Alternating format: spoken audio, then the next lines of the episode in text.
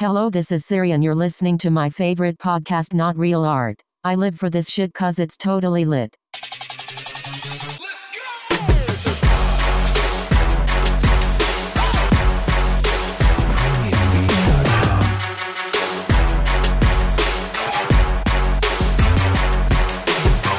Greetings, artists and art lovers. Welcome to Not Real Art, the podcast that celebrates artists defining creative culture around the world. I'm your host, Sourdough, and on today's episode, I'm honored to be joined by a true multidisciplinary artist whose career spans four decades. In 1971, his work was commissioned by Ray Charles for the album Message from the People. At one point in his career, he was even an award winning producer at Motown Records. I could go on, but before I do, I want to welcome to the show the incredibly gifted artist, Cleophus. Well, hello. Good morning, sir. I'm doing great. Excellent, excellent. You seem very happy.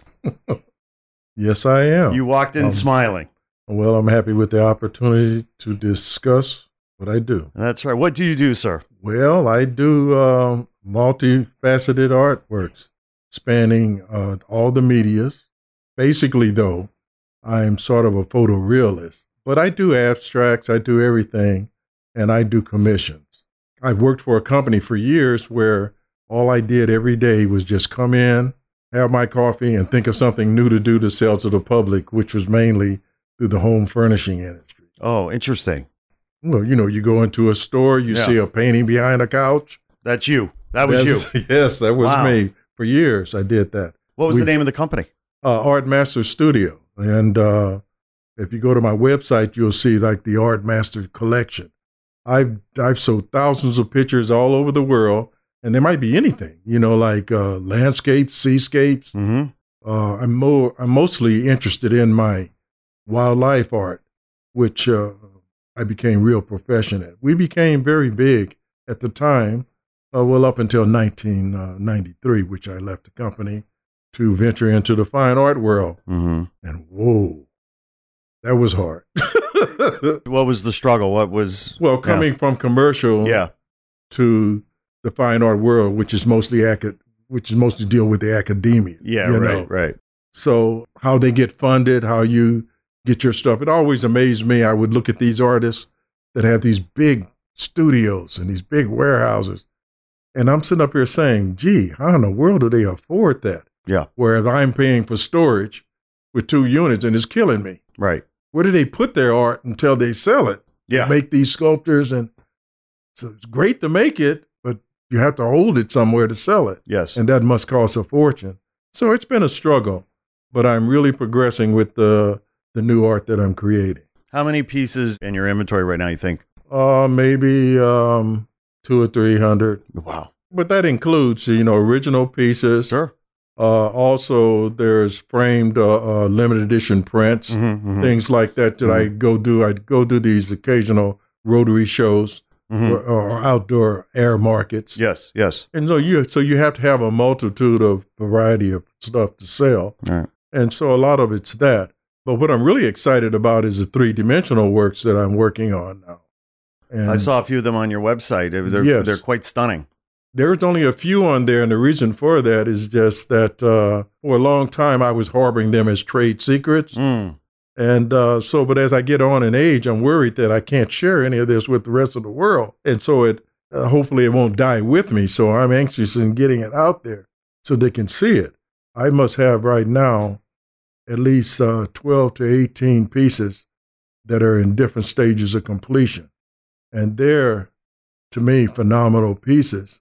Of course, every artist would say that. But it's, it's you would you would regard it as some of your best work Oh, to yes. date. Oh, Yeah. yes. Yes. So how did you find yourself starting to create three dimensional work? Oh, wow.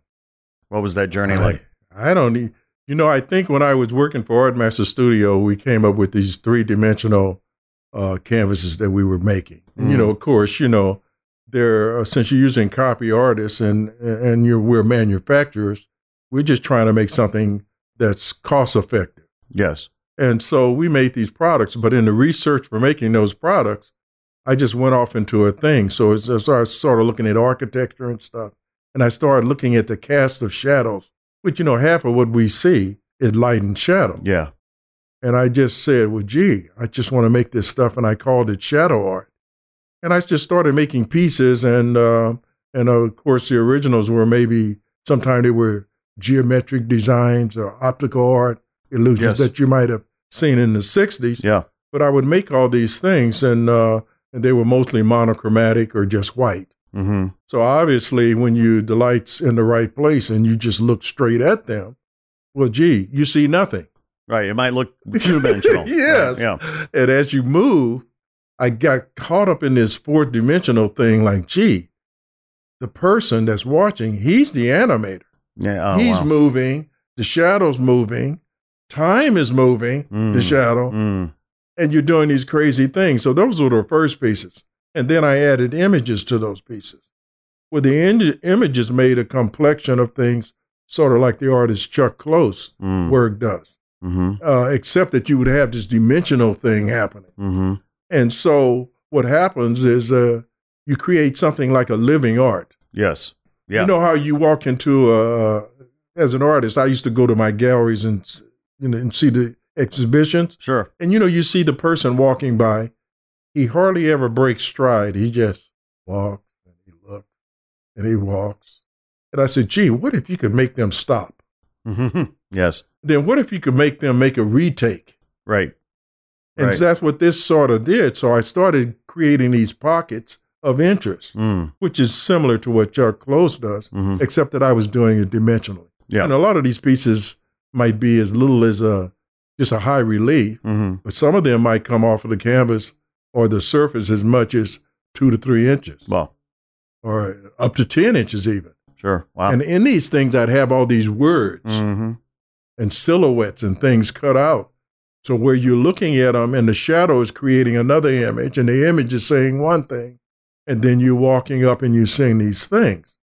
And then I ended up doing stuff like a legacy, what I call a legacy portrait. Okay. I started with uh, uh, maybe uh, Martin Luther King or something where I'd have embedded in the sculpture the I Have a Dream speech Yes. that you could actually read it and stuff. Yeah, I saw that on your website as well. There was something, one of the pieces like that. And then I migrated into Tupac and Biggie, which I did uh, recently. Yep. And I wanted to create their whole history, discography, Yep. everything in there, and so that you could read it, sort of like a newsprint. Yep. And you just go up close and you start reading one thing. And I and I watched people, and I've observed them watching these pieces, and I saw that they were getting a big interest out of those little pockets of interest Right. which led me to doing more of those things. And that's what my new work is. Well, the layers and the depth that comes with that. I mean, i you know, I think any person who truly appreciates intelligent artwork would have to be engaged by those pieces. Well, thank you. But you know, that's easy for Well, me I to say 'cause hope I really like them. Uh, Well, I hope so. I, well, that's been my thing. You know, I was one time doing a, a sketch.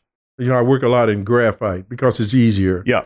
but it's a hard media because, you know, you, the difference between that and let's say, like, say, for example, charcoal is that when you're doing charcoal, you can go top over and you put your whites on top or your lighter tones. But Mhm. with pencil, sort of like watercolor, you have to leave it. So it's a negative. You're working negative.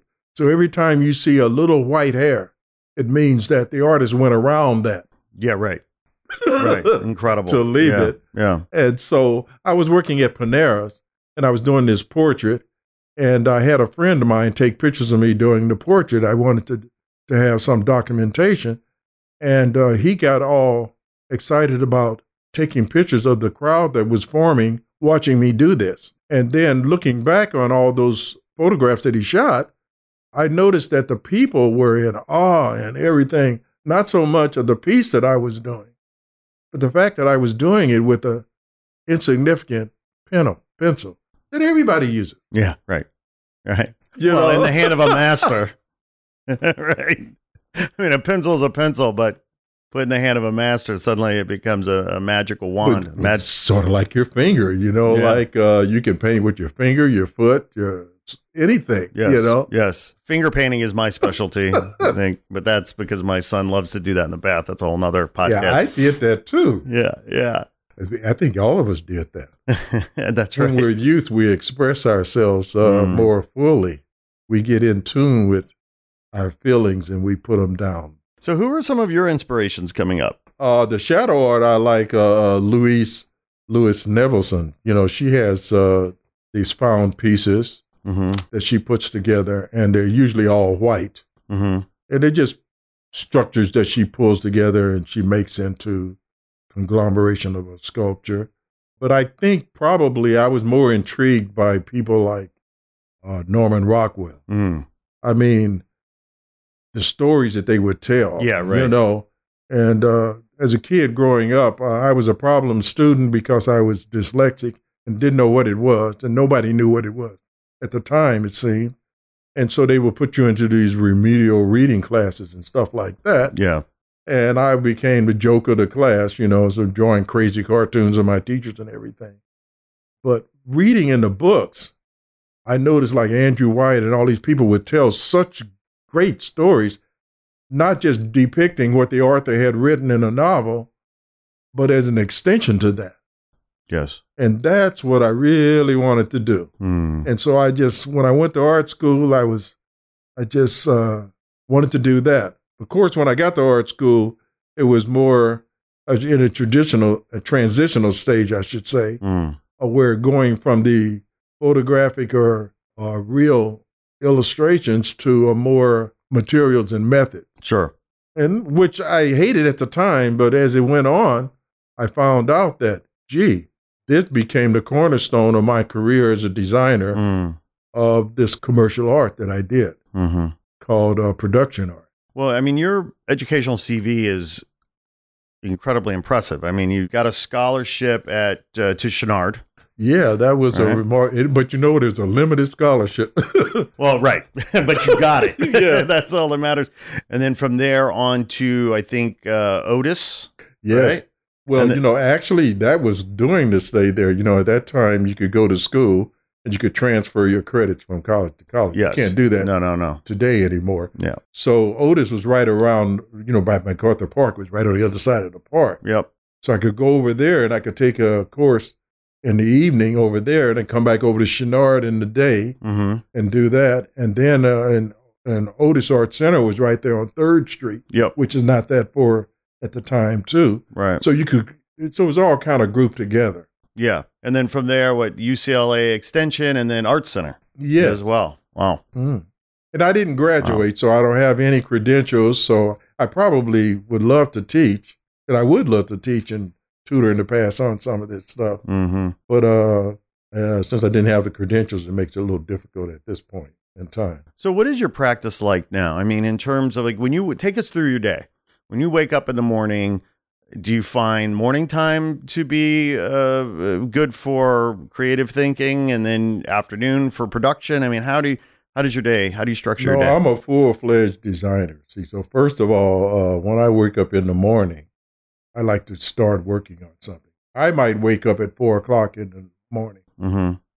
and jot down a note or something or solve a work related problem in my mind. Mm-hmm. Almost in that like twilight sleep that Yeah. people call. Yep. I actually create everything. So when I'm actually in my studio, all I'm doing is copying what's in my head or trying to make notes to not forget. Yeah. Right. You know, uh, my work day is probably about 12 hours. Okay. I mean, I'm constantly working.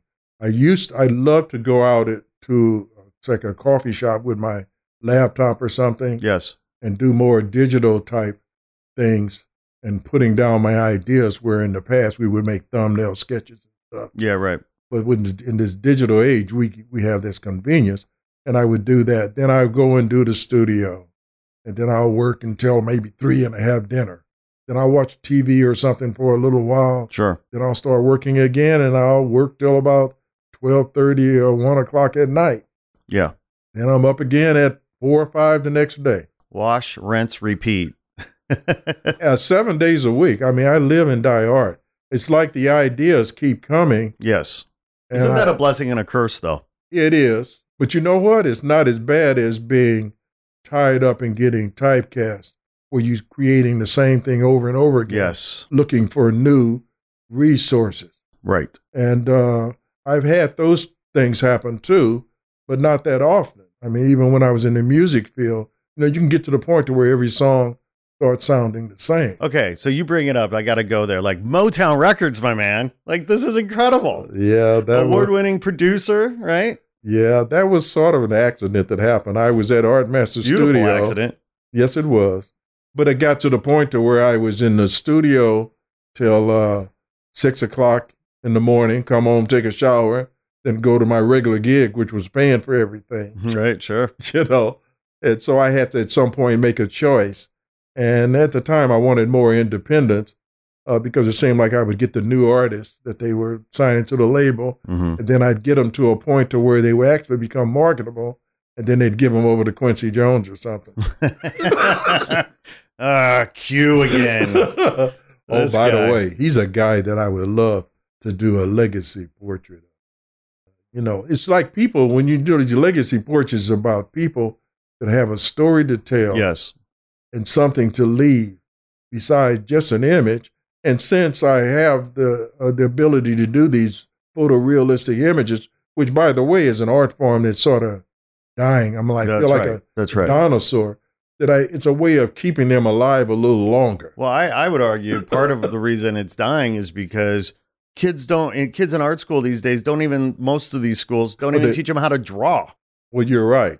Uh, but you know, there are these courses uh, that allow for professionals, even though they might be in the commercial art field, to extend their career. You know, and you go in, you're with an artist like me that will teach or at least share with you some of his experiences on certain professional levels to give that to you. But it also seems like uh, the focus is just not on that anymore. It's more about the emotion of what you're trying to do Yeah. rather than the skill it takes to get there. And then with technology, you know, in the digital age, it makes it very easy. If, for example, if you're a singer and you're a little off pitch, well, they got something to make you on pitch. No, that's right. That's Yeah. right. If you need 20,000 tracks to play, you cannot be a musician actually proficient and pick away with one finger like you were typing and and make a masterpiece Yes. or with your phone get a prize winning picture accidentally Right. yeah, right. because it's still going that's you know. right. That's right. That's right. Yeah. It- so it makes it hard but it's it's still there you know i figure that my my biggest role that i would like to partake is to sort of hold back the tide a little bit you know everybody focuses on pushing the envelope well i'm a traditionalist but i'm not i'm sort of a tweener i like to be able to dad, uh, dabble in the digital world yes. but keep some of the old stuff Well, you truly have laid that foundation. I mean, you do have the skills and the tools in your toolbox. You know, you mentioned the the, the digital. Uh, you mentioned the, the computer, your laptop, your digital tools, and how much you enjoy them. And and by the way, you've earned your chops. You can enjoy it because you deserve to enjoy it because you've laid that foundation. What I have remember years ago when I was doing a lot of hiring, uh, I think I mentioned prior to recording that I used to work uh, in advertising as a graphic designer, and then eventually, you know, I would uh, got into management, what have you, and I would hire artists or designers. And a lot of these young kids coming out of design school, they would be anxious to show me these beautiful finished works, and I said, "Well, where's your sketchbook? Well, you want you want to see how see did my you ske- get there yeah, Yes. that's right. How did you think? Well, I want to see how you think. I want to see, you know, and the reality was that a lot of these kids jump right onto the computer. They don't take the sketchbook out and ponder their ideas and work their ideas through.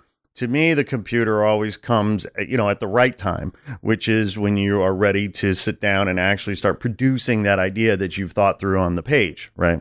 Well, but you know, I think it's it's it's a tool just like the pencil. I mean, I I know right now with tablets you can actually draw and you can do your Yeah, right. thumbnails on the computer. Yes. But the, the the big advantage of a computer and creating it's just like you being in a studio making music. You know, you got all these tracks, and eventually it's got to all come down to, to two tracks, stereo. Now, out of all this stuff that you recorded, though, is all great. You got to make a choice of what to use Yeah. but you can always go back. And that's what the digital age allows. Yes. Imagine I create a design, we'll just say it's geometric. Mhm. And in order to get to the one that I finally use, I've obviously have several variations, right? Yes. Well, all those variations are recorded and adaptable. Now, say that becomes successful, all right, that one. Now, I want somebody, I want something similar to that.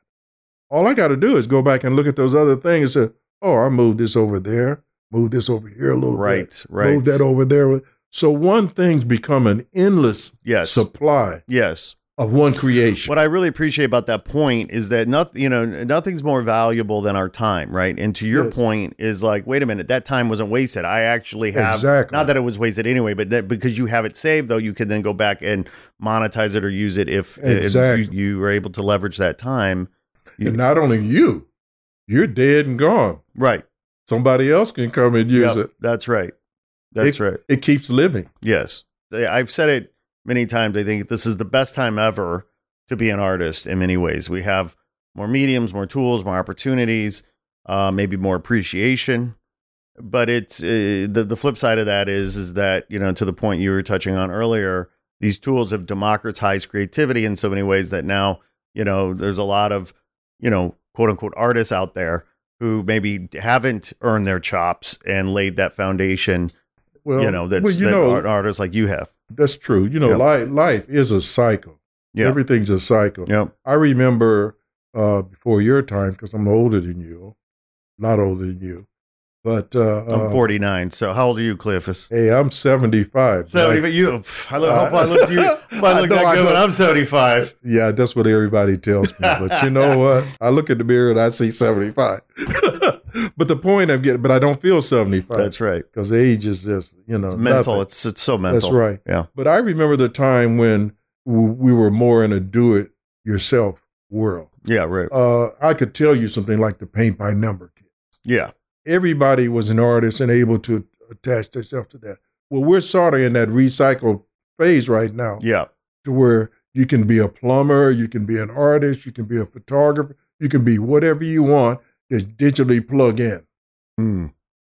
you know, and there's a means to do that. hmm uh, the creative spirit is still there, even though you don't have the technical skills. Uh, but I've always lived by the theory that cream always comes to the top. that's right you know, so those that even though you have everybody has a camera on their phone, and they're becoming so sophisticated, it's unbelievable. It's driving the photographers out of business. yes But still, they'll have to go back and correct those things. There's still a place cream always comes Right, to the top. Right. You, listening to you reminds me of a story. So there was a gentleman by the name of Gordon MacKenzie, and Gordon was for many years. I don't know if he's still there, but for many years he was the chief creative director for Hallmark Cards. Oh yes, Okay. I love Hallmark cards. Right, right. And so he wrote a book now 10, 15 years ago called Orbiting the Giant Hairball. Okay.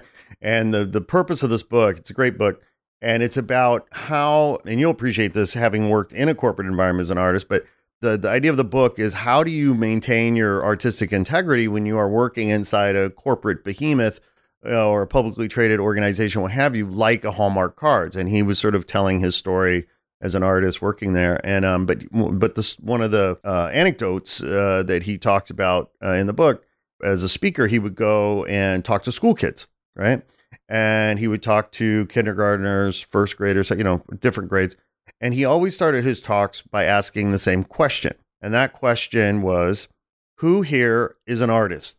Well, in kindergarten, Everybody. every kid raises Yes, their hand. right? exactly. Yeah, you see where this is going, right? Oh yeah. By the third grade, he said, like maybe one little kid in the back, you know, raised their hand. Yeah, I'm an artist. And, the, you know, it's just such a tragic story, right? Because, you know, here we are born uh, with this this belief and desire and ability to create and be creative and be, think of ourselves as artists. But somehow we, the system we've designed in education, what have you, seems to squash that in such a way that, you know, you know. Would you know that the artist is a rebel? You know that, yes, that's right. and that's why most people are Oh, trying to interesting point. See, and so n- nobody wants to be the rebel, and few people This want to wear that conformity. belt. Yes, and so by them removing it, well, it also removes uh, independent thought. Right. That's your that's your rebel. You're saying, so what? It's been done this way. Why not do it another way? Yes. You know, That- that's a that's a really profound point you're making. The way of sort of, you know, con- uh, making us conform to a preordained uh, set of rules. Making us more robotic, Yeah. more controlled, actually, Yeah, right. when you get right down to it, For sure. For sure. I've spent most of my life, artistic life, as a means to an end. I mean, the things that I dream up in my head, I haven't even begun to even do. Right. I mean, I'm still the guy that when I was 21 and decided, all I want to do is some art. I don't want much, Mm, you know. yeah. I've never done that art yet. I've been doing stuff to show my potential. And other than that, I've been going to work to feed my family. so I'm thinking back, gee, if I lived 200 years ago, Mm, what would I be doing? I Mhm. mean, I can understand why Rembrandt did lithographs that he sold pretty much like I'm selling uh, a production art. mhm. I mean, he had artists come in, and even Audubon, to that fact, did these great illustrations and have artists come in and watercolor because Mhm. he didn't have a color printer. You know, Right. so we're doing the same thing. Kinkade does something. The artist Kinkade Yeah. does something. The artist of lights. Yes, exactly.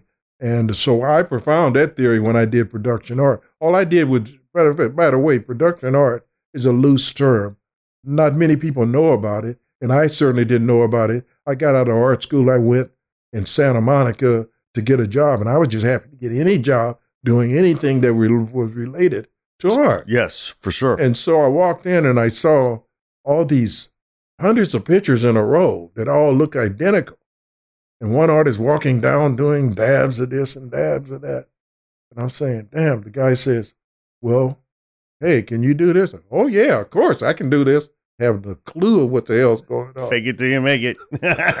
And so I walked into this field and I just started doing this stuff. And uh, to make a long story short, I become very quick at doing art, which led me to designing. yes. And so when I got to designing, I said, well, gee, if I can put my finger on the pulse of what is really selling and what people want, considering the price that they're willing to pay for it, then I can become a good designer. And so I would go to places like Hallmark Cards, which was one of my biggest things. I walk up and down the aisles and I'd see the trends. I'd see the colors that they're buying. I see the sentiments that they're going to, and realizing that that guy is really just writing something for somebody else that don't have the words themselves. Yep. You know, I said, now if I can do that with art, then I can sell art Yes. and I can feed my family, and and in the meantime, build enough money for me to do the art that I wanted to do when I was 21. yes, for sure. For sure. Tell us about your family. Well, hey, my family is very creative, like me. Even the offshoots, you know, I have like I have like six brothers and sisters. They're all creative in different Are ways. you the youngest, the oldest, the middle? Where, I'm the were you at? second. I'm the second, and uh, my my oldest sister passed away at a young age of dementia.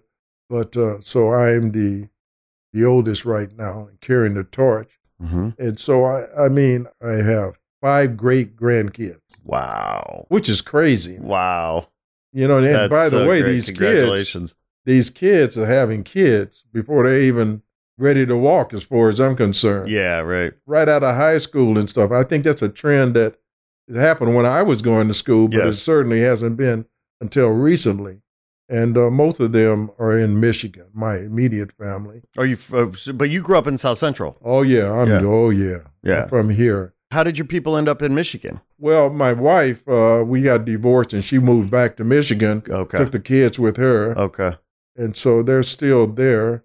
Uh, right now, she's living in Atlanta, and of course, uh, my granddaughter's living in Atlanta also. Mm-hmm. the rest of my family, I have uh, two granddaughters and two grandsons, Mm-hmm. and uh, all of them but one of them have kids. One of them have two kids. So Yeah.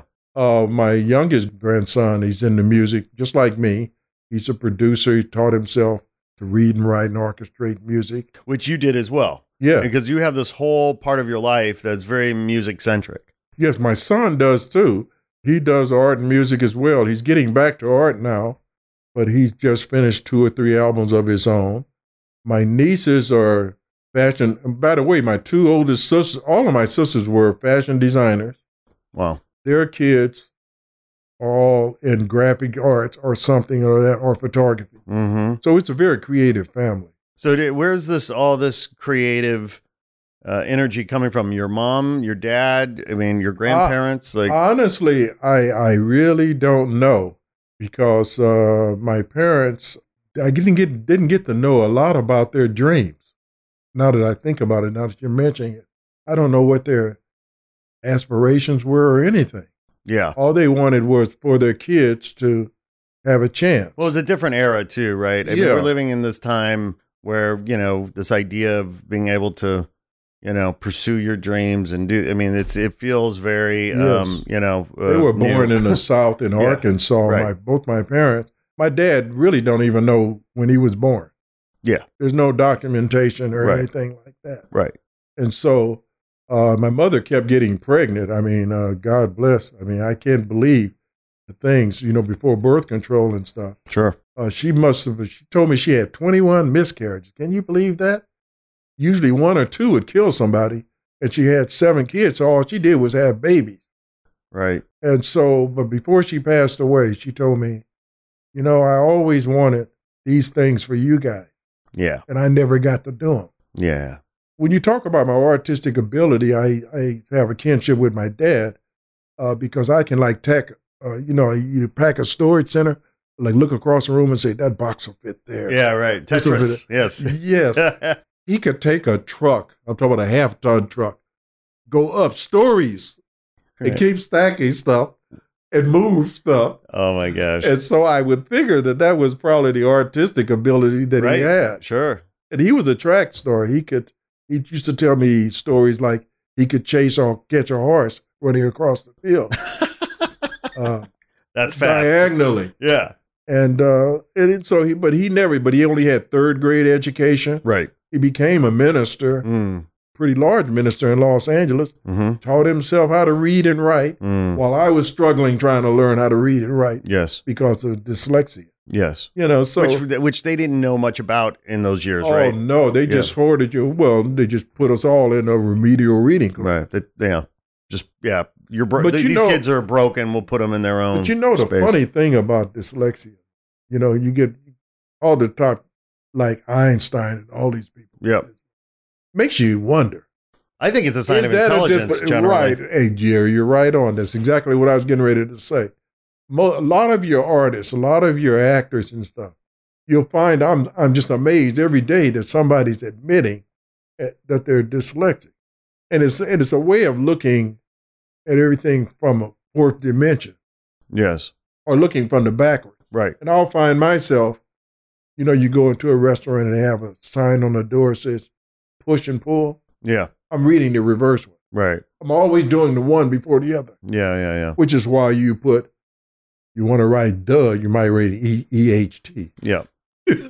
right. Yeah. But it, it took. It, so when were you officially diagnosed? Like how many years was it? I never someone- was. Yeah. And, right. You know, I, I, I stumbled onto it because I was doing cost studies mm-hmm. for the product that we were making Mm-hmm.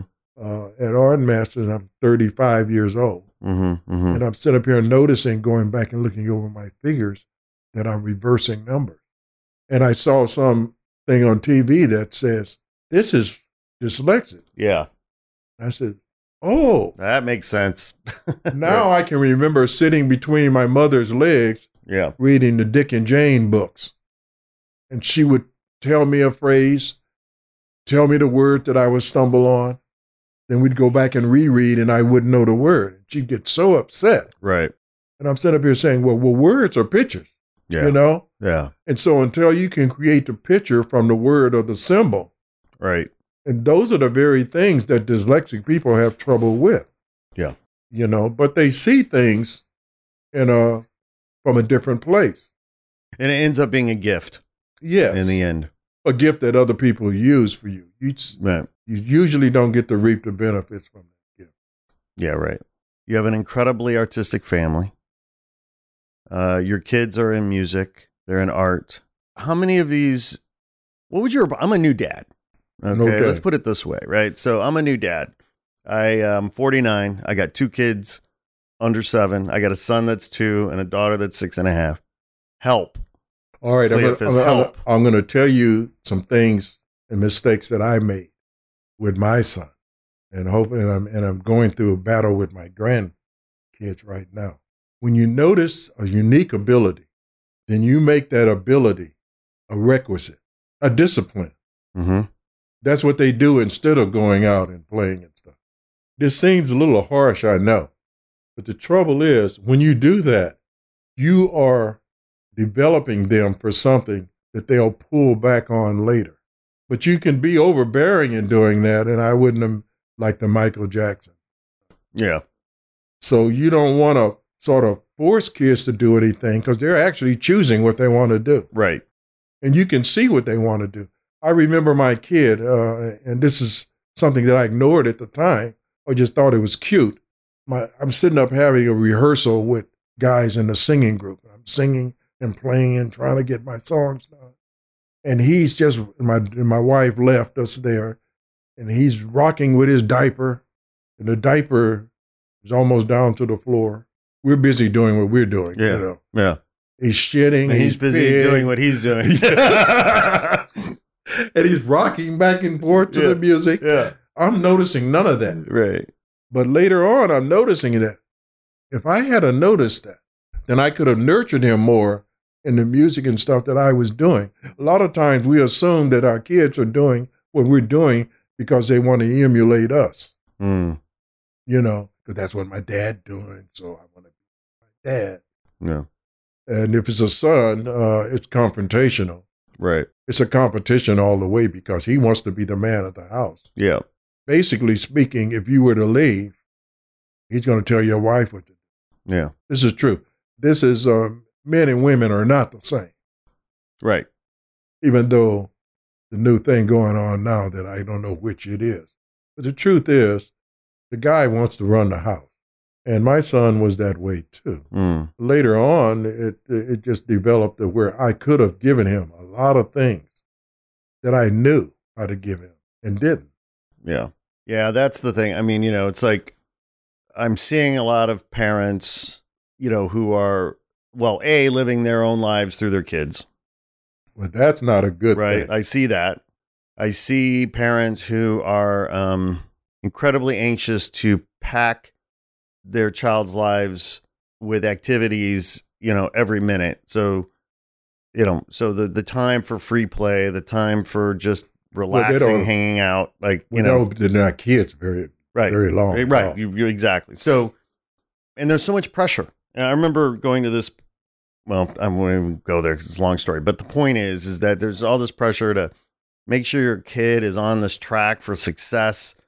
You Yeah, know, but a and, lot like, of- let the kid become the kid. You know, like be who they are. Like I was, I was telling my my wife. Was, you know, we've talked about this a lot. Obviously, it's like you know, I just am trying to create the space that allows them to become the people they're meant to become. Well, I think it's a medium. I don't know. I don't think you want to let them have all the free space, yeah, but I do think, well, you know, at, in the beginning, at some point, you give them a lot of choices, and when you take your kid to like ballet dance and this and that, a lot of that is just a search for what they have a knack for. right, They're going to tell you what they have a knack for. Once you see that knack, right. get rid of all that other baggage That's right. and make that a prerequisite. Yes. You know what I'm trying to say? Yeah, I know exactly what you're saying. And you got to do that before 13. Right. You know, 13, they know. You think back when you were 13, you knew where you was going, what you wanted to be, and Yep. everything. Yep. You, you at least knew a direction, Yep. you know. And so do your kids, Right. except that the kids today seem more, seem smarter because of the digital age, but they're ignorant in a lot of other ways. Yep. For sure. For sure. And they don't get a chance to develop as kids. You want them to develop and have fun and all that stuff. But you just want to be attuned to them. And I think a lot of parents today use all these other things as occupying the kids' time so that I'm not there. Digital pacifiers, iPads, all that stuff. Well, whatever it is they're Yeah, doing, if right. you're part of that, Yeah. Right.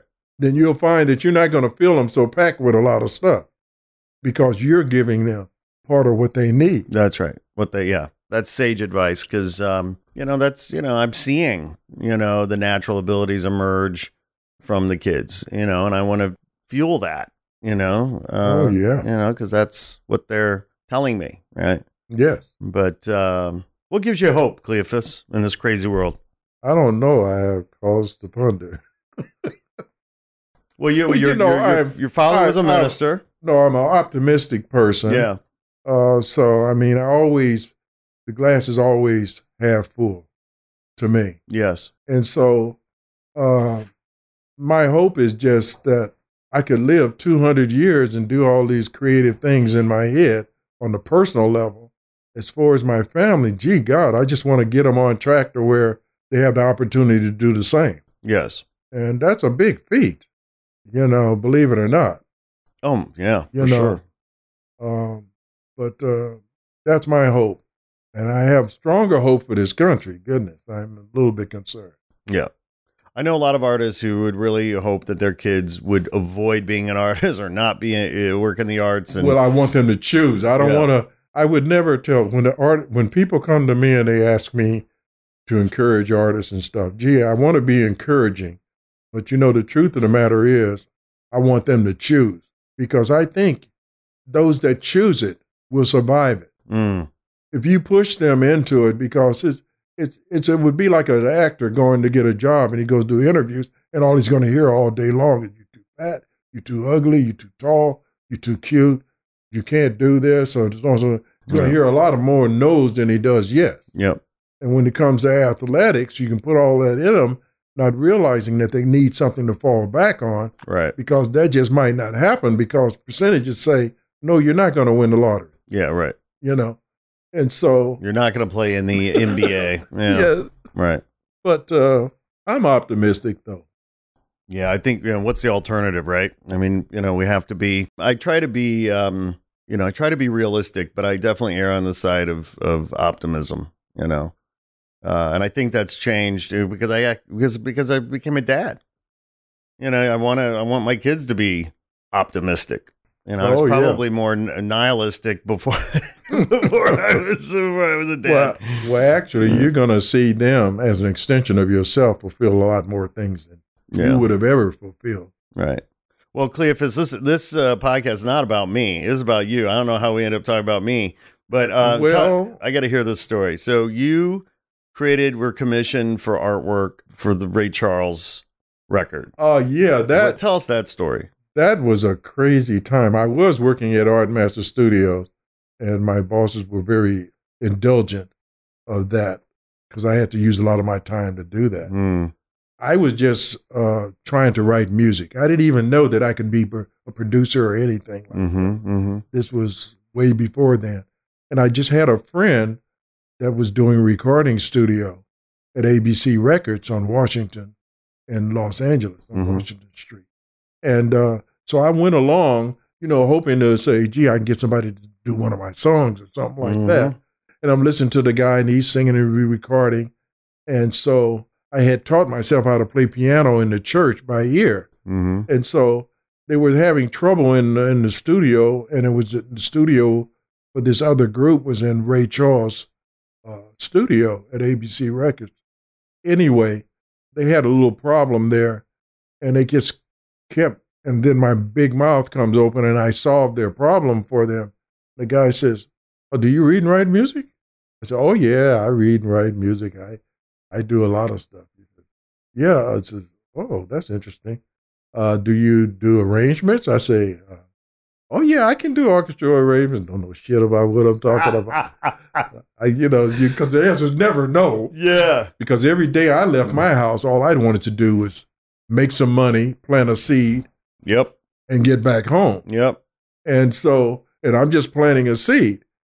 And little did I know from that situation, this guy, which was an A and R, uh, there for some new thing that they were doing there with these unknown groups, called me up and says, uh, "Well, how much do you charge for your arrangement?" I have no idea what they charge for arrangements. Yeah. Right. So I'm sitting there and says, "Well, I don't know, uh, two hundred dollars." He, Yeah. he says, "Yeah, of course." Says, says we can even do a couple of your songs. I said, "Oh yeah, well we can do some stuff." So he said, "Well, when can you come down?" Now I'm confronted with the fact that I done told this guy that I know how to write strings and horns, and I don't know shit about nothing. It turns out it's more fertilizer than seed, but you know. That's right. so I went into the library and I learned how to to uh, write strings and stuff. And I go back and I do this one recording of a, uh, somebody signed to Ray Charles' label who was a jazz musician. Don't know a lot about jazz or anything. So I took all the stuff I learned and I really learned a lot about strings. And the string instrument or the string section is a great thing. Well, obviously, it's like a kid in the candy store. Strings can do so many things to all. I just killed this guy's album. I mean, I feel that's one of the most regrettable things because I took and did everything that the string could do to every arrangement on his song. Okay. I mean, I had it bowing and chucking and bowing with the wood and I mean everything. And it was a jazz Kid, album. kid, you know, sing, baby. it's an instrumental jazz album too. It's not like Yeah. it was singing or anything. right, right. And so uh, from that, I, I met Ray Charles. And while I was there, uh, he had this uh, album and he wanted me to do an album cover. And he said, Well, I'm working on this thing, Message from the People. And uh, it was a great album. And I said, Well, gee, I have this idea that I can do that will fit into that. And I had in the, in the background areas of this cover, of course, I have Ray Charles in the front with a bunch of kids around him Mm-hmm.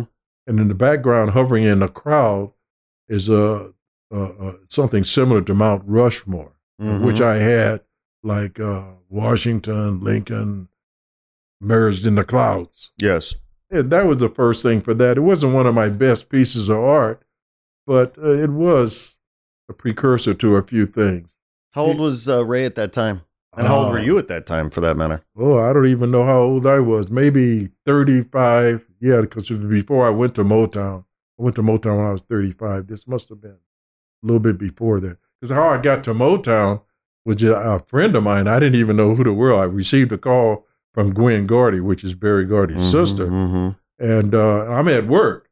She says, Al, I just heard this tape you did called a song called Mirror, Mirror, something which was sort of like Isaac Hayes. Mm-hmm. I was I used to play a lot with instruments. I've always broke the rules, so I would take a guitar and put paper between the strings, any old thing, just to make something, do something different. Yes. And so she had heard this tape, and so she gave me a call. Well, we'd like to talk to you, because I would have never signed signed to Motown intentionally, because I had always uh, it was a fear of mine that that they abused the black artists Right. and stuff like that with the mob connections and all of that stuff. Yeah. And and so she was breaking away from that. And at the time, Motown was sort of dysfunctional Mm-hmm. because you know you had Berry sort of going into the movies then and uh, sort of relinquishing the, the music production and writing to Suzanne de Passe. Mm-hmm. And then you had the Gwen Gordy, which is the other faction, and all these people vying for that piece of the pie. And I just got caught in the middle. And eventually they bought up my contract. And that's how I ended up at Motown. Mm-hmm. But in the process, I wanted to be a, a producer. I couldn't get a big budget enough. And so the digital elements were coming in and MIDI. And I was uh, fascinated by MIDI. And that was the time when Run DMC were using their drum machine and stuff. Mm-hmm. But I was discovering that, gee, I could use MIDI and maybe I could write a string section and only hire three violins Mm-hmm. and have them double with the synthesized sound. Mm-hmm. And so, and therefore creating a bigger orchestration for what I couldn't get a budget for to make. Right. And I had to become an independent to do that. But it just didn't work out in the cards because I just didn't have the time. It was just, so I decided to make a choice and go with Art Masters, always hoping that I would make enough money there to get out of there and go do my own thing in art. And Mm-hmm. of course, like most people, uh, you know, you never know the gravy train's going to end. Right. So you just sort of put it off, and so Yeah. you buy a new car, and you spend it more than you make, and, Yeah. and Oh, then then with the divorce payments and everything, Mm-hmm. you know, that you never have any money, and then it stops. Yeah. You know, Yeah. and so I just got caught into that. So uh, being a designer by nature is sort of like an inventor. So I have to ask you though, because you've you've called yourself a designer a couple different times. Obviously you're a multidisciplinary. I you know think of you as a multidisciplinary artist, but when you think of yourself, are you an artist first, designer first? I mean, when you, You know, if you had to pick a label, what would it be? It would be probably a designer. And the reason I'm gonna I, I want to specify, I've Yeah, been thinking a that. lot about that lately. Okay. It's because I think if I were to come up with a phrase that I would put it, I'm creating a new website. I would call it art by design. Yeah. Those words are very specific. The meaning is this I believe in the utilitarian nature and aspect of the art. I think that's what's been lost. All right. I create a product. When you do art as a product, which I did for 24 years, meaning this all right, I'm going to make a seascape, and the color trend is this. The wallpaper is this. The carpet is this. That is that. So I could, by design, Yep. create an art piece. All right, now, after leaving there and going and visualizing what's going on into the fine art world, I said, well, gee, there's an in between stuff here where maybe I'm not the greatest artist in the world. Because, you know, like uh, uh, Norman Rockwell, when he died, he was front page for a week. Yeah. Picasso died, he was front page for a paragraph for a day. Yeah. So I said, well, gee, there must be something in between that where it, where it can be affordable and actually be real collectible art. So I decided to design that art. Mm-hmm. So I actually take as a challenge, and I always consider myself as an artist of the people because I want to paint what they want. I'm not trying to tell a story. I want to tell your story. Mm. I want to do an editorial and let you fill in the gaps. Mm. Just like if I were to write a song and you adopt the lyrics because of something that you believe in and you feel, Right. rather than tell my story. Right. Because you're always going to have an opinion and you can't help but to have it come out. I did a portrait of somebody, by the way, of the A&R at ABC Records, uh, which is, I do a lot of portraits, uh, and which is the downfall of portraits. And if you get close to a person, you actually get to see who they really are. Yeah. And subconsciously, you might not even be aware of this. But what happens is, uh, I did this portrait, and um, everybody loved this portrait. I did the portrait from a photograph, but I had met this met this lady prior to that. Mm-hmm. Most of the time, you don't meet the people Right. that I do. I'm just doing the photograph, so I'm just attaching whatever to it. But even then, you have some feeling about that person. You know what I'm trying Yeah, to say? Right. And vibe. and you can't help but to have that come out. And I didn't know that. So I'm just copying the photograph. So stroke for stroke, it's identical. It looks like the person. Everybody loves it. I had met this lady, and she wasn't a very pleasant person. Mm. And when she saw the portrait, she hated. it. Right. And what she hated She really about hated herself, but that's a whole nother thing. Well, the point is, yeah. I put something in it that I didn't know I put in it because I couldn't help but to put it. in. So even though I'm doing art by design, I am putting myself into that. Mm. It's just a limitation. It reverses a thing like, you know, they say create outside the box. Right. I create inside the box. Mm. You give me a red pencil and tell me to make something. Well, I can make something with a red pencil. Mm-hmm. You could tell me you got a million pencils to use. You know what I'm trying to say? Mm. and I might pick a red pencil. Yeah. The point, is the difference is that I'm making something that somebody wants. Right. And the challenge is for me to make that. I can't help but to fulfill myself. At least that's my feeling. And since I've been blessed with the fact that I have the ability to do that, you know, not many artists today can do whatever they want to do. Right. You know, I mean, swim, I'm talking about from the skill level Yeah. and I and since I have that skill and I can do that, I can do that. Now, if someone being a designer, we have a product, say for example, uh, Picasso selling. I mean, we actually have a commercial market for Picasso type image. Right. Well, I go make one. Yeah. It'll look like Picasso made it. Right. Because I'll go study Picasso, everything he did, everything. he did, and I'll find out what's the essence of that. Yep. And then what colors is it now? Right. because people are only going to buy what. The, do you Right. know we had one of the biggest phases of colors in the uh, used in the commercial art field of avocado. Right. Avocado, like man, killed everything because they made refrigerators avocado, carpet avocados, everything. every new- baby. every new apartment came in. If it wasn't gold or avocado, yeah. but you know what? Those apartments were there for 20 years after avocado was dead. Right. But you know what? People still had to have something to go with the avocado. Right, right, right, right, right. Well, I really appreciate what you're saying because uh, I got my start as a graphic designer, and that word design, designer, like there's an intention to that, you know, art for art's sake, right? Somebody once said, you know, pure art has no utility, right? There's no, um, and what we're talking about is, you know, creating art that serves a purpose that meets a need. And there's an intention to that. There's a Right. strategy to that. There's a thought process to that. You're pointing it at some place. Right. Besides, Right. I want to say this. That's right. And you know, and and that is that takes real skill. That takes real intelligence. That takes a, a, a robust toolbox.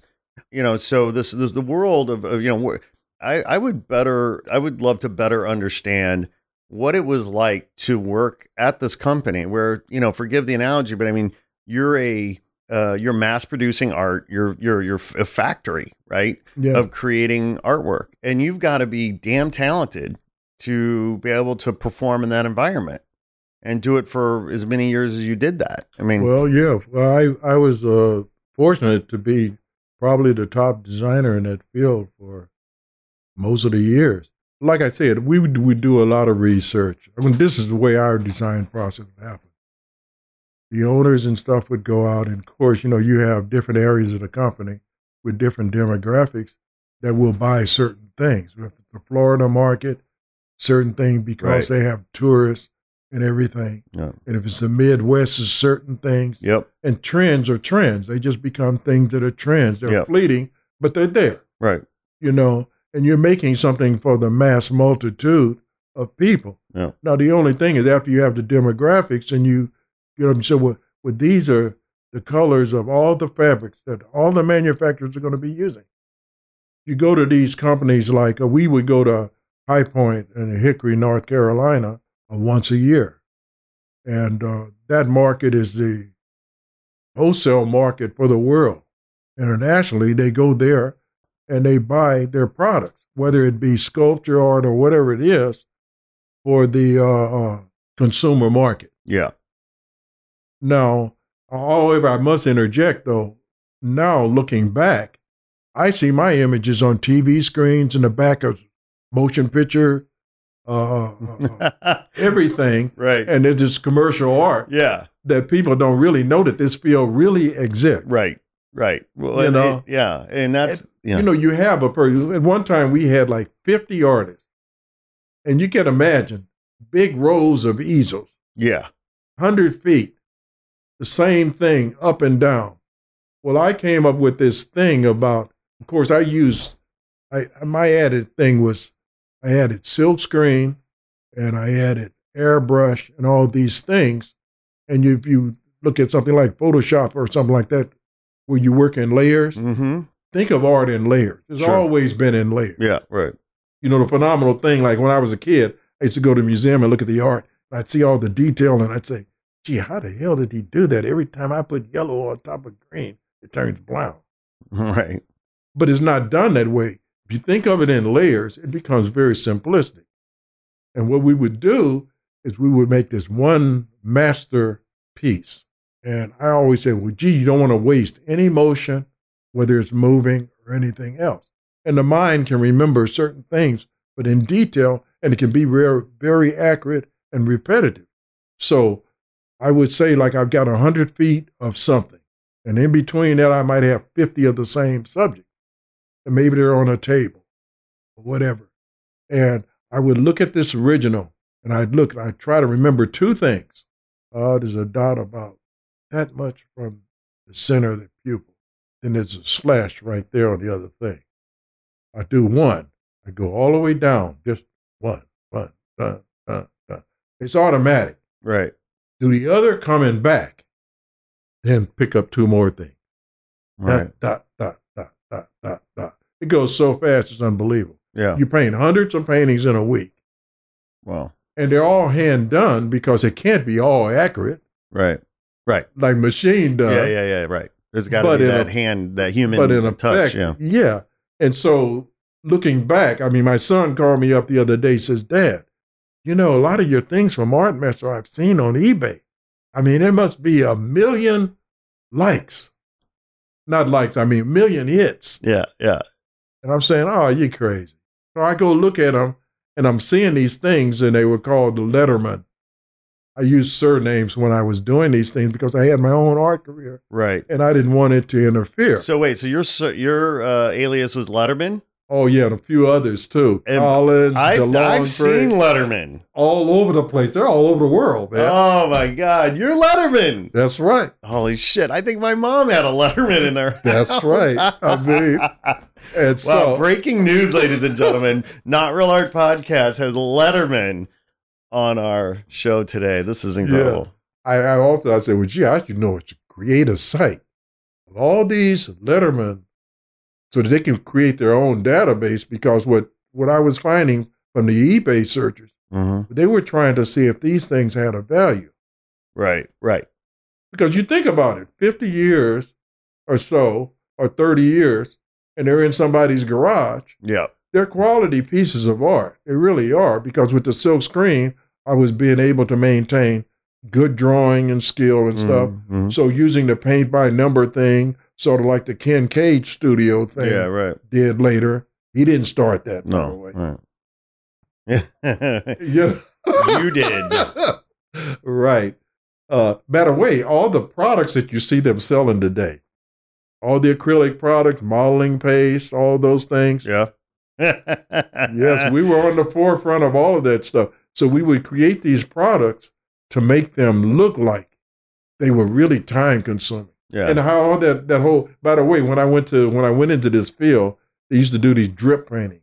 They were Spanish galleons. You wouldn't know anything about this. And uh and you would do this sort of like you decorate a cake with a bottle, mm-hmm. but you become very skillful with it. So you're drawing with a bottle Mm-hmm. of glue. Mm-hmm. Right. And then you would do glue over these drawings, and then you'd little, do a little dry brushing, gold leaf here and there. And they were cheap way of making art, and they put them into these thrifties and all those kind of stores. Mm-hmm. Then it graduated to things like J.C. Penney's, Montgomery Ward, Right. and all those places. And we made it, Art Master just made it more sophisticated. What I brought to the table was, gee, I could actually go do a Mona Lisa right. at a cost. Right. And so, getting back to these Letterman things, I created all these fictitious names, and we had we we developed a department where the customers would write in and say, "What is Letterman making today? Where is he at? Where is he?" There's, and we'd create these stories and everything to sell that element, so that would, people would feel that they were buying something authentic, and they would call up like, "Gee, I love this painting." I put it in my bedroom and this real, you know, Yeah. whatever the subject is. Sure. And so it ended up being a selling point because people needed this illusion to buy this art. How many aliases did you did you have? What what what, what Oh, I must have had about 30 or 40 of them.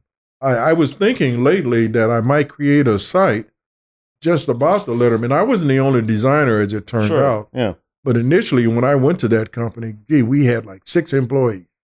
One was a framer, one was an accountant. Because So it's you a were on the ground floor. business. You were on the ground floor, really, with six employees. Oh yeah. And when I went there, I didn't even want to go there. And by the way, I had just left Ray Charles' studio, and I went there because they actually con. My dad's name is the same as mine, Albert Willis. So they actually contacted my dad, and my family and everything was trying to get me to get a job. Right. Get a real job. Yeah. And so, you know, I'd never planned to have kids. They just sort of happened. My wife was on birth control pill and everything, and she got mm, pregnant anyway. Surprise. And so I'm saying, damn, right when I quit my job, we got a baby. So, you know, you got to go do your thing there. And so I was just leaving every day to go make some money.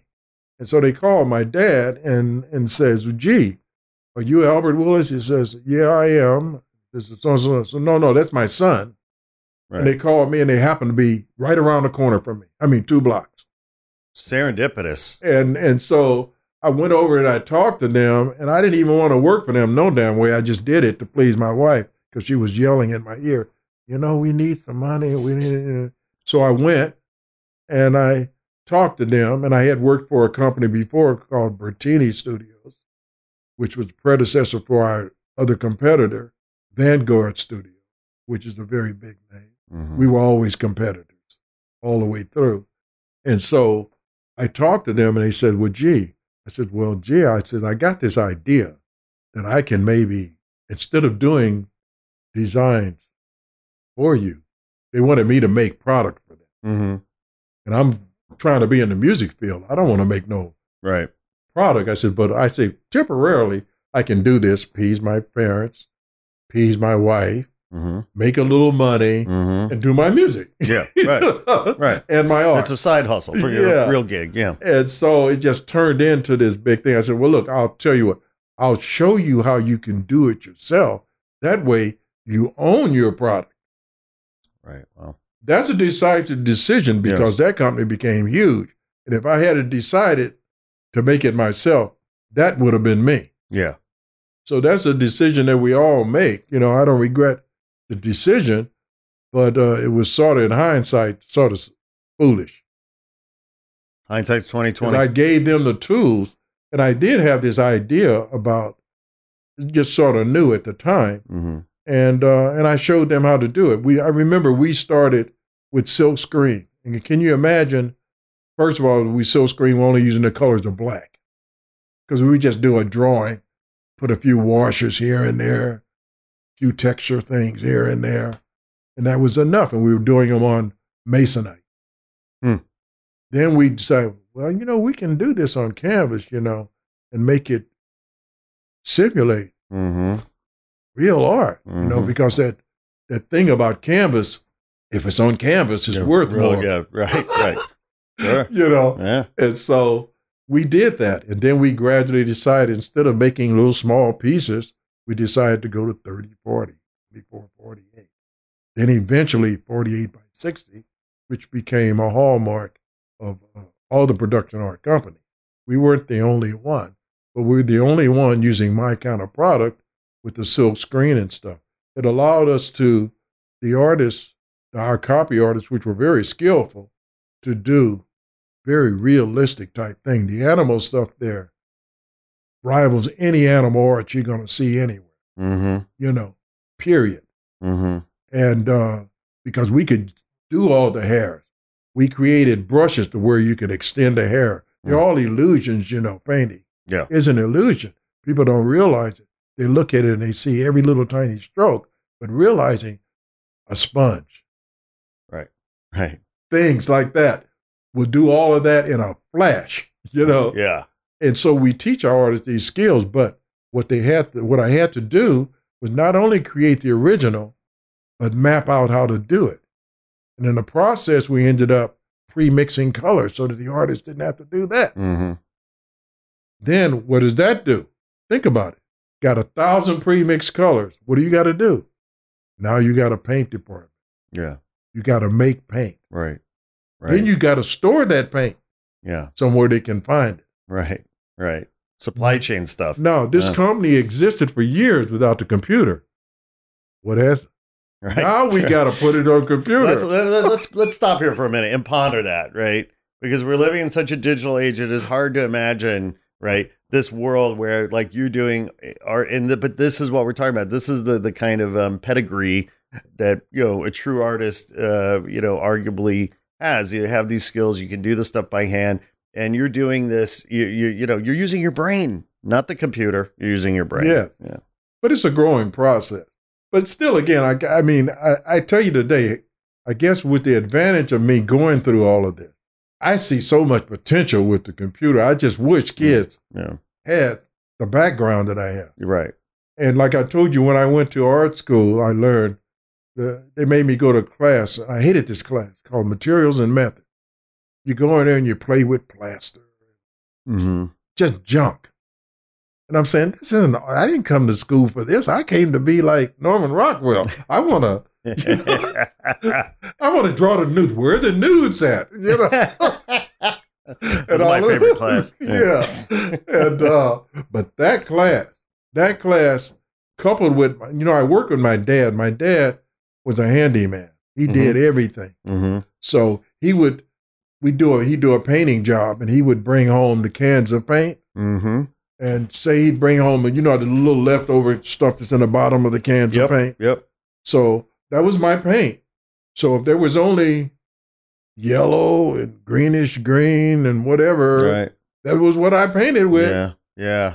You know, and I painted on whatever that Had to paint on. know, Yeah. plywood, whatever. Yeah. Yeah. And so that was the beginning of my career. And I did. That's because being an artist isn't a job; it's a calling. Right? Yes, it is. Yeah. it's a suffering that goes with that. I'm not, you know, I used to say I'm a, I believe in the starving artist quote now, but uh, all my life that's not been my experience because I haven't been in the fine art world. I've just been in the commercial art world, making a living doing art. Right. You know, Right. Uh, So, uh, how long were you with that company? And and I was with Art Master for 24 years, and where are they now? they're gone. They're long gone. Yes, uh, matter of fact, uh, in '93 when they they sort of went off the market, the original owners of that company, the Oleskis, uh, who hired me and I worked for, Mm-hmm. was a brilliant salesperson Mm-hmm. that helped that company become great. He sold the company at a good time. He did it in '93, and in '93, the new owners came in with a corporate structure and tried to structure it Mm-hmm. that way, but it was more people oriented business. And so uh, they sort of forced me out, Yeah. uh, even though I resigned. But the point is, they wanted to own everything that I created. Yeah. You know, basically, as an inventor, nobody knows when you when you make that thing happen. It might happen at three o'clock at night. Right. You just you're I mean, just I'd be driving problems. on yeah. the freeway and I say, "Oh, Yeah. so how it works is like that." Right. it's, it's never turned off. And so they claim that, gee, well, if you work for me, any idea you had, Yeah. I pretty Work much own. That's right. That's right. So I have to leave. Right. So, see, I want to take a step back a little bit because I want, you know, so, so many of our listeners, you know, are probably too young to appreciate what we're talking about in a certain way because, like, I grew up, you know, in the 70s and the 80s. We went to the mall. There was a mall, there's a department store. You know, we shopped at J.C. Penney's, we shopped at Sears, we shopped at Carson Pirie Scott, we shopped at, you know, Kmart and, you know, these department stores. And they all had art, home decor and art departments, Yeah. art sections. And you would go and you would see these paintings and you would see and, and for our listeners sake like this com- the company that you work for american masters they're the ones making this art Oh, exactly. you are the one letterman was the artist's name on the piece that you would see at sears that your mom would buy and bring and hang on Exactly. your family room wall Exactly. And remember, that's this is happening internationally. You know, Right. America isn't the only market. that's right that's right it's a global phenomena Everybody's trying to be America like, yeah even in China. right right, I right. had an opportunity to go uh, design in China. I just chose, I didn't want to move and live there. Uh, they have probably greatest artists printing techniques in the world. They invented printing. yeah right And but what they didn't have was the concept of design yeah for the American market, right which they were trying to emulate. Right. Well, what's happening with this space now? Because I mean, obviously, Amazon has has killed the department store, has killed the mall. You know, these companies like the- Well, the- there's still some art. Yeah. Uh, this art is still there. It's just that a lot of it, if it is, isn't imported, is inferior, mediocre art. Mhm. Because how can you pay these people? yeah, Even when I was going, like, uh, I mean, fourteen dollars an hour was pretty good money. yeah, right, You know, right now that's starving wages. yeah, right, So now you think of it in terms of time. Uh, these pieces that you're going to look at, uh, the Letterman pieces, probably took about 45 minutes to an hour a piece in total time. You know, right, right, what would that cost today? yeah, Now you go to the store, these pieces are still selling for about the same price retail that they were 20, 30 years ago. mm, So what can you get for that? mm, Almost nothing. Mm. So But they what they failed to do, and I think we were a little little bit behind. Our technology wasn't fast enough, or was affordable for us, is to go into the printed world, Mhm. sort of like the giclée, yeah. to where, because I now thinking back, instead of me using the silk screen, and I was all the way up to some pieces twelve screens, Yeah. Right. you know, right now, gee, I could kick that in the ass if I were doing that Right. starting today Yeah. just by doing an inkjet print Right. and having the artist work on top of that, sort of like Kinkade. Right. All you're doing is you're adding some colors to something. Yeah. So you just do it in preparation for what you're going to add. Right. In other words, instead of making something as blue as it's going to be, Right. Let the artist add yeah, that. yeah, yeah, yeah, yeah, yeah, yeah. The technology uh, that's available now versus what you, I mean, again, everything was handcrafted in so many ways and invented on site, or you know, as you were creating these sort of supply chains or or or, or you know. Uh, mass market or mass produce kinds of uh, workflows but the technology now i mean this print on demand stuff i mean i don't even know if you're aware of this but like so many of these websites now that are selling art they're just printing on demand Well, that's why I'm moving. So Right. now what I'm doing now is you notice on my site, uh, uh, which is pretty much, you know, I did, I designed that whole site in uh, 2008. mm-hmm. Uh, it's an impressive site and it's a, probably way too big and too much stuff for a person to really get anything. So I use it primarily as a portfolio or a starting block yeah to let people come and see some stuff.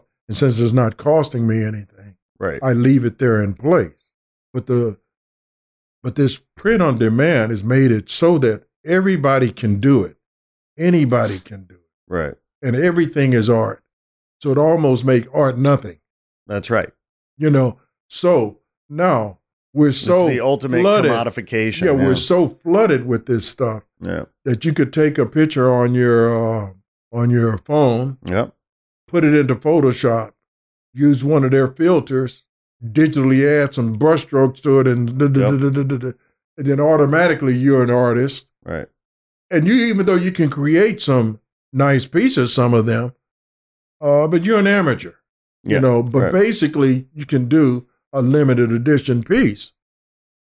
So what I've come up with a way of doing original copies, so to speak, to where I create a piece, and which is why I mean I, I love the technical skills of the old stuff, which I told told you is dying, and and I just found a way of keeping it alive a little longer by making it three dimensional because I think that's the element that we're getting into. Right. Because the future art is going to be pretty much like you buy a video or anything.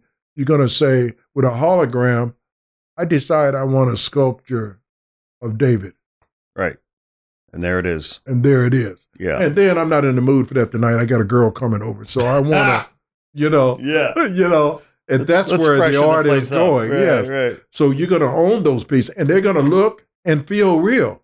And you know what else they're going to do? Hmm. They're going to smell. right Could you imagine going to a movie theater today when you go into the foul bathroom and the guy is beating the guy and he's sticking his head in the toilet, but you smell the latrine? Yeah that, that It's going to be there. This is going to happen. yeah yeah This is not far removed. my bathroom already smells bad enough i'm you know, really Well, it's not Yeah, only that; right. it's a good aromas and stuff too. yeah, You're gonna, yeah, yeah, yeah, yeah. but but the sense of smell is a strong sensual thing. It's just, just as strong as visual, yeah yeah for sure and that element is easy. Right, and the bigger point being that that that technology is truly opening up these opportunities uh, in a way that uh, is exciting for artists. If you're a creator, Oh, we have yeah. all these different. Again, as I was saying, like we have more tools, more mediums, more technologies than ever. But remember, the cream always rises to the top. That's right. I don't care how many people can create their own photography and That's their right. own thing. The true artist Well, is yes, going to go a step but further. you you you're hitting on you're hitting on a, a powerful point here because the cream rises to the top. That's true, and you know you know over the years, right? That sort of always meant that the the cream was the best. The c- cream was Yes. the, right. And what's happening now, though, in our social media age, is that that cream is is actually being defined now more by social media metrics than the actual maybe quality of the work. So an artist might be judged as as talented or successful because they have a hundred thousand followers on Instagram, Well, not necessarily because they're a, a proficient technician and have a sense of art history and are creating something new uh, in terms of the the conversation, right? I have a story that I loathe to tell, but um, I tell it because it, it's it, it illustrates this. So several years ago, we had a, a booth at a uh, trade show called Surtex. Now, Surtex, you might know, it's an art licensing show. So this is where the brands and the manufacturers come to meet the artists and the designers who are creating the art and the key art that they'll license for product or what have you. And so we had uh, this booth. Uh, it was a thousand square foot booth. We had a bunch of artists on display, and this art buyer from, uh, I guess she was with, um, I think she was with Macy's. Actually, she comes in, and she sees this artist that we have, and she has this visceral reaction. Just she says, "Oh my gosh, that artist, they're amazing. I love this. They're, th- this is perfect for us. I, I'm so glad, you know, to see this. I'm like, wonderful. You know, that's great. I'm so glad that you think they're appropriate for Macy's. And she said, please tell me, how many Instagram followers do they have? yes. Right. Well, uh, and when I told her 32,000 or whatever it was, well, there were were you know, With she became disinterested. yeah tribal following. Yeah. Well, and, and, and, uh, and lazy thinking. Yeah. because here she was. She'd been with art, an art buyer, supposedly a professional art buyer for Macy's for years. She had this gut visceral reaction. Uh, she knew that it was right, but she began to doubt her own expertise because we're living in this era, era, era now where social media metrics Well, you become a, a you can't- for. You can't ignore it only for the simple fact that if you have so many followers, that is a platform that's listening, possibly. Possibly. That's right. She doesn't even understand about click farms and everything else. Yeah. You can buy this, and, you know, pump this stuff up. But the point is, is that you know, I, ex- I had to explain to her, you know, listen, first of all, yeah, there's only one Banksy. There's only one Shepard Fairey. If you want to, uh, you know, go and talk to those guys, good luck. The, the point is, is that artists are here to make the art. You're the marketer Yeah. you know and what they really want they want they want to take the risk or mitigate the risk out of their business proposition of of betting on that artist so they're using that social media metric as a way of gauging risk right Yes. right and so um, That's why you make a remake of an old movie that's been a hit. yeah, that's right. That's right. And I just had to explain to her, it's like, look, you know, the artist is here to make the art. You're the marketer. You know, you just had a visceral reaction to say that this was a, this art was great for your brand, great for your customer. You know that mm-hmm. intuitively. Anyway, this is the times we're living in. It's crazy. Yeah, it is. It is. It is. I don't know. I think I'm unsuccessful because I haven't spent enough time dealing with my brand, realizing that I've always thought that the art would sell itself. I mean, you could actually just go make a piece and have somebody look at it. But realizing that that's just my naive impression, I think. I think what people are really wanting to buy when it comes to art, they're wanting to buy a piece of the artist. Right. So when they buy that Picasso or whatever, it's almost like for a moment I got share a piece of him Mm, and his thoughts. And so the branding becomes that mm, in today's age. mm. Yeah, so Taylor Swift is making this song and she's got this big thing there. So if I got this too, then I can be a part of her world That's right. That's right. as an escapism, maybe. Yeah. And it, in that connection, it's like I'm connected to this. yes. this and that I connection is what they're buying. yeah. more than they are how great the art is. Right. Right. Because I've said I've watched people look at my art and they'll say, "Gee, that is a, just a great piece. It's a great piece," and buy nothing. What's that about? What do you think? What do you think that's about? Well, one of the things is affordability, probably, because I can't afford to give it away. And secondly, is it just that you get a, a, a used to something that's sort of watered down. I mean, McDonald's is the best fry, but is it? Right. Is it just that you acquired a taste for it Yeah. Right. and it's popular? Right.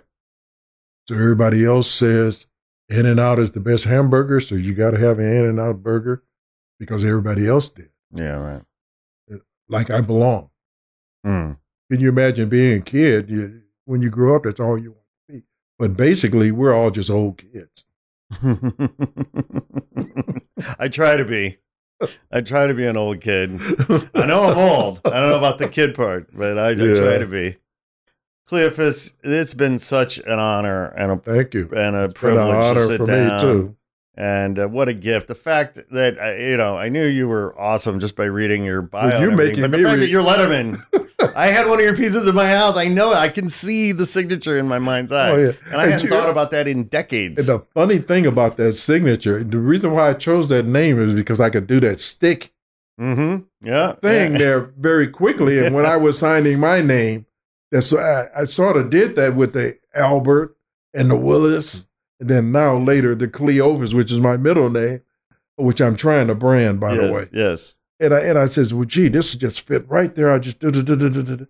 Then I used to sign each one. Then after a while, I put the signature into the silk screen so that my artist didn't have to sign it. Yeah. Because you realize it, to sign it takes time. That's right. That's right. We got to minimize the time. That's it. Oh my God. This is so great. This is so great. Well, listen, a couple things. One is tell our listeners how they can find you online. How can people get in contact with you? All right, right now I'm a little limited because I'm developing myself fun wise. Right now I'm officially a starving artist. I really am. And I'm trying to break into this fine art world, and I got a lot of great art. But right now you can view my pieces on Al Art, meaning one word, A L A R T design at Hotmail. I mean, lartdesign.com.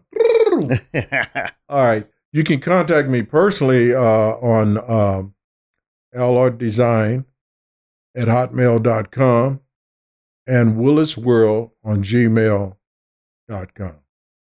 That's great. Now I'm going to have all that stuff on our website when we post this, so people would be able to, you know, read your website URL and you get your email and all that good stuff. Let me iterate on Please. the, the newer stuff, though. I'm uh, posting and developing my Instagram, which is Cleophus1, C L E O P H U S O N E. So, Word. so you're on IG right now. yes. Okay, great. and you can see some of the new dimensional pieces. I will be putting videos on there. By the way, I'm going to try to do something which is sort of similar to a blog. I haven't seen anybody do it, mm-hmm. but I'm going to try to put different things on and show work in progress, which is going to be the bigger thing I'm going to be doing, showing pieces as I make them. And when you Oh, see cool. these sculptural things, you're going to see me, you can actually see them develop before your eyes. Cleophus, I'm on Instagram right now. Tell me your IG uh, uh, handle again It's I'm going to. Cleophus One. I have some exciting new things that I'm working on. Right now, I'm working on two what I call legacy sculptures of for Aretha Franklin. I think she's a hot item, and I think it fits right into the scope of what's going on Mhm. in the world around us. Yeah. And I'm trying to create a product more for the sensitive market. You know, the women really decorate the home, and they really spend the time. From my experience, most guys are just happy with a jersey on the wall or something like that, or True. a Playboy calendar or something. Yeah. And so, even though the, a lot of them do decorate their homes, but the women really buy the stuff. So, I wanted to create products that are more sensitive to their need, Yep. but also have some merit of thought behind them. Yes. You know, yes. that fit into our complex cultural thing that's going on. That's right. That's right. Yeah. These are sensitive times for sure. Cleophus, will you promise me to come back and do this again? I will. I will do that. I, I would be honored. And uh, so, what's coming up? Like, do you have any shows coming up? Like, No, I Yeah. no, I don't. Okay. I, I hope to finish up a few pieces. Uh, I might even venture into the area which I'm a little unfamiliar with, with the fund me. I have uh, uh, some things that I'd like to do. I don't know if anybody have heard of the ArtPrize, which is a big show that comes up uh, out of Michigan, mm-hmm. and I'd like to finish up a few pieces for that. And it's a unique way of exhibiting, and it's gradually uh, building momentum.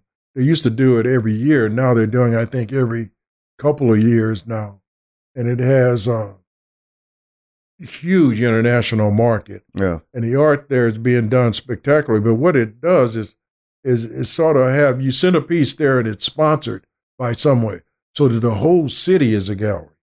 Right. So you actually find a a place to send your art. Mhm. They sponsor your art while it's there, and it's a it's a competitive exhibition where you can win money. right, right. Large money. Yeah, prizes. Good. And uh, but I'd like to finish these pieces. Now I got about twelve pieces, uh, these large sculpture things like the Tupac and the Biggie in that area, Yeah. and uh, they're they're quite time consuming. Some of them take as many as three or four months to make, Right. up to six months. And a lot of these things are almost made, but I'm at a money funding period in time right now. Yeah. So I'm trying to sell out a lot of my inventory of my limited edition prints, Mm-hmm. even reducing them down to 50% the cost, Mm-hmm. whatever, just to clear out my inventory. Because I don't no, longer want to do that. I want to just keep originals. Right. Right. So it's a great deal for a lot of people and certainly getting ready for the holidays. And I like for once to be on target for the first of year for Black History Month to be able to exhibit someplace Yep. a lot of these pieces. Right. Right. Great. That's great. Well, Cleophus. So I'm open for suggestions. Yeah, amen, brother. Uh, Cleophus, uh, it's been an honor. Thank you. Thank you so much. We'll uh, be uh, continuing to explore this adventure together. I look forward to having you back. All right, thank you very much. Thank you, sir. Hey there. Thanks for tuning in. Please be sure to like this episode and share it with your friends on social. And if you haven't already done so, please be sure to press subscribe and follow us on IG at Not Real Art Official. We appreciate the support. Sourdough out.